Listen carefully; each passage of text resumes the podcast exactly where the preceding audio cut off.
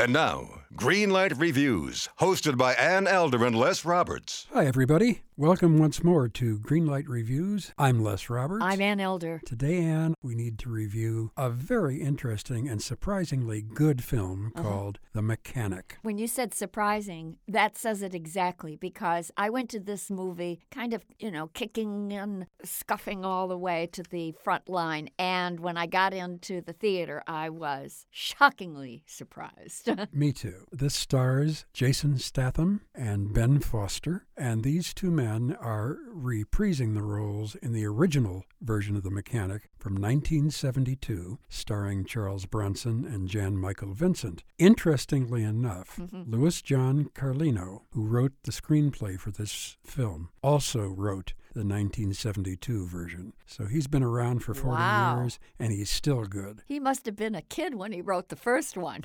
Absolutely, absolutely. That's great to know that a screenwriter is still kicking around. I like to hear that. That's Sure. story. It's also directed by Simon West, and I looked him up. He's done some films that I liked Con Air, I love that movie. and of course, Lara Croft, Tomb Raider. hmm He knows his way around an action flick, and that's what this is. Absolutely, absolutely. This is a story about a very, very, very highly paid assassin, Jason Statham. He plays Arthur Bishop, and his job is to eliminate people and to do it in such a way that it looks like an accident or something else. It doesn't look like anyone has actually been murdered. His partner and best friend, Harry McKenna, is Donald Sutherland. Actually, his mentor, I think, too. That's right, sure, sure. And then the man who pays him, Dean, Mm-hmm. played by Tony Goldwyn, by the way, says that his next job is to eliminate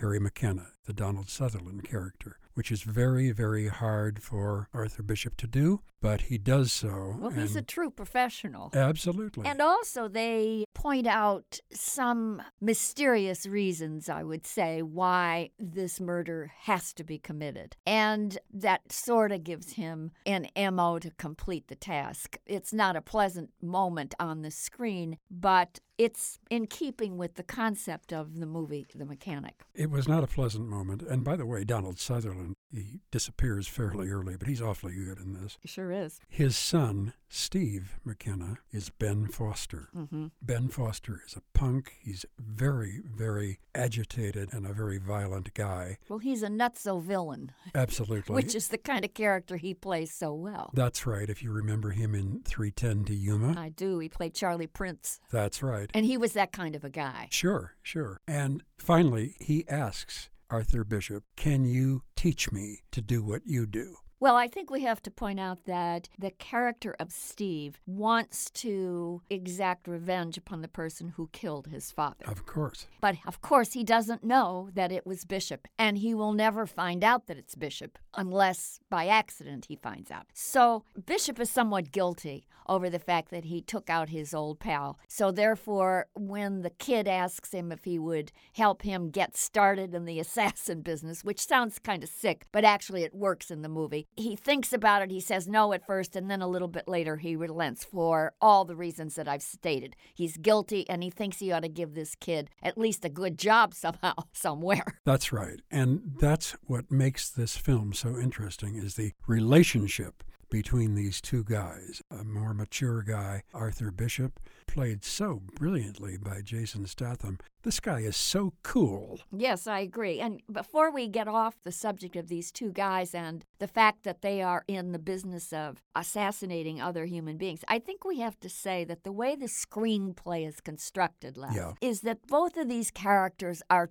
totally unsympathetic. I don't want the audience out there to think that we're all of a sudden loving paid killers. We're not. However, the story is so clever, and the way that they eliminate their enemies is so conniving and it has such imagination about it that you are very much drawn into the story. I think it's also a credit to the screenwriter that the way that this story is constructed allows us to get behind the assassins and understand why they're committing these murders. These guys are the vermin of the world. Of course. And in other movies that have this kind of a concept and theme, we don't always see that. But in this movie, The Mechanic, we really know how really lousy these guys are. And when they're taken out, we don't shed any tears over it. My only problem with this film, Ann, Yeah. and I really, really loved it for the first probably three quarters until I realized that the violence is so over the top in this film. Uh-huh. It is so relentless that I thought, give me 10 minutes where there's not a lot of violence. Well, you know that I loved this film, and I think I surprised you when I called up and told you how much I appreciated this kind of movie making because usually I don't like this kind of a movie. And I liked it because it was a no frills, no nonsense action thriller. And I thought that the direction was really efficient and neat. I thought that the stunts were interesting, and I didn't think that it was repetitious so much. And again, I think that because I didn't like the villains in the piece, and of course, everyone's a villain, but I mean, I'm talking about the villains that are wiped out. Right. I really did not find that the violence was so difficult to take. Now, there are plenty of ways you can avoid seeing all that violence. You can simply close your eyes. you can look at the floor. You can look at the ceiling. You can dive into your popcorn. You can go get more popcorn. And a couple of times I looked away from the screen. But, you know, so what? The rest of the movie I thought was so much fun. And I really mean this is a roller coaster kind of film. Oh, yeah. You don't take it seriously. And by the way, the dialogue is really excellent pulp fiction kind of writing. And I love the fact that these guys were saying such hard boiled kind of dialogue. I thought it was a lot of fun. And I love the line that one of the operatives says in the movie when he's talking to Bishop. He says, I'm going to put such a high price on you. When you see your head in the mirror, you'll want to shoot it. You know, anytime I can hear that kind of a line in a film, I know that it's good stuff. And I think that this movie has all of that. It's great action, wonderful stunts, and it has these two superb actors. And I mean, they're really great. I always thought Ben Foster was good, but I have new respect for Jason Statham. I think he is this generation's Steve McQueen. He's tight lipped, he's intense, he's wiry. He's just exactly like the old Steve McQueen was doing similar kind of movies back in the 50s and 60s. The other thing about him is that just when he appears on screen, there is something so magnetic about him. Correct. something that says, Look at me now.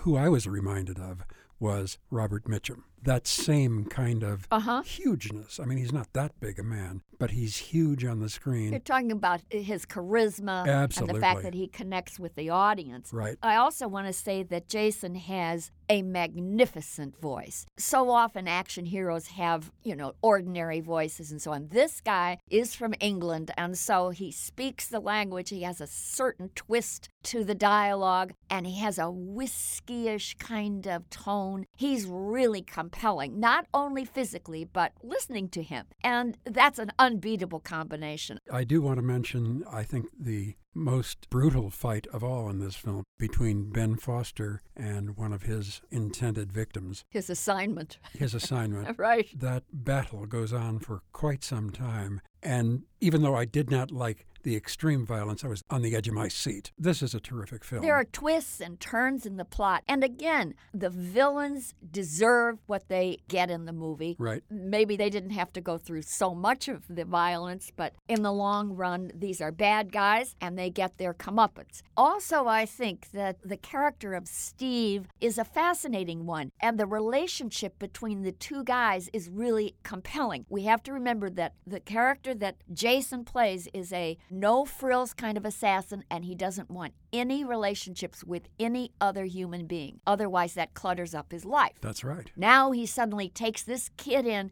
as the apprentice and he's going to teach him the assassin business. And he begins to get somewhat involved in this kid's life. And that creates problems that complete the plot line and add a nice, complex turn to the overall storyline. So for me, the mechanic gets a solid green light. I have to agree with you completely on this one, Ann. Okay. I'm giving it a green light also. And what I especially loved about it, in the original film, there was a twist at the end Yeah. that surprises everybody. In this one, there's a double twist.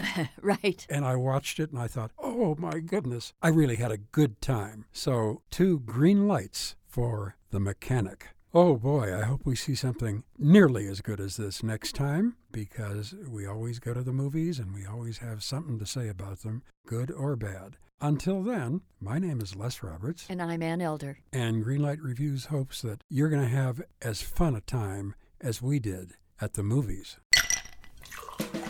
Hi, this is comedian and writer, and let's be honest, I do a lot of things. This is Dino Tripodis, the host of Whiskey Business, the podcast not so much about whiskey as it is one with whiskey. Yes, we drink and talk about whiskey, but we do so much more with so many interesting people. For example, we talk to comedians like Greg Warren. You know, I don't want to brag, but let's just say I can walk into a Red Lobster and get whatever.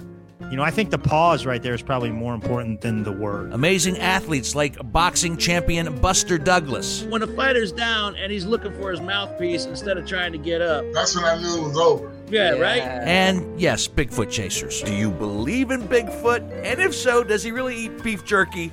The Bigfoot thing is people have seen these, and, and I've seen a lot of compelling evidence about it. It's Whiskey Business with Dino Tripodis. Join us for what we call a good conversation with a good pour. You really can't ask for much more than that, can you, people?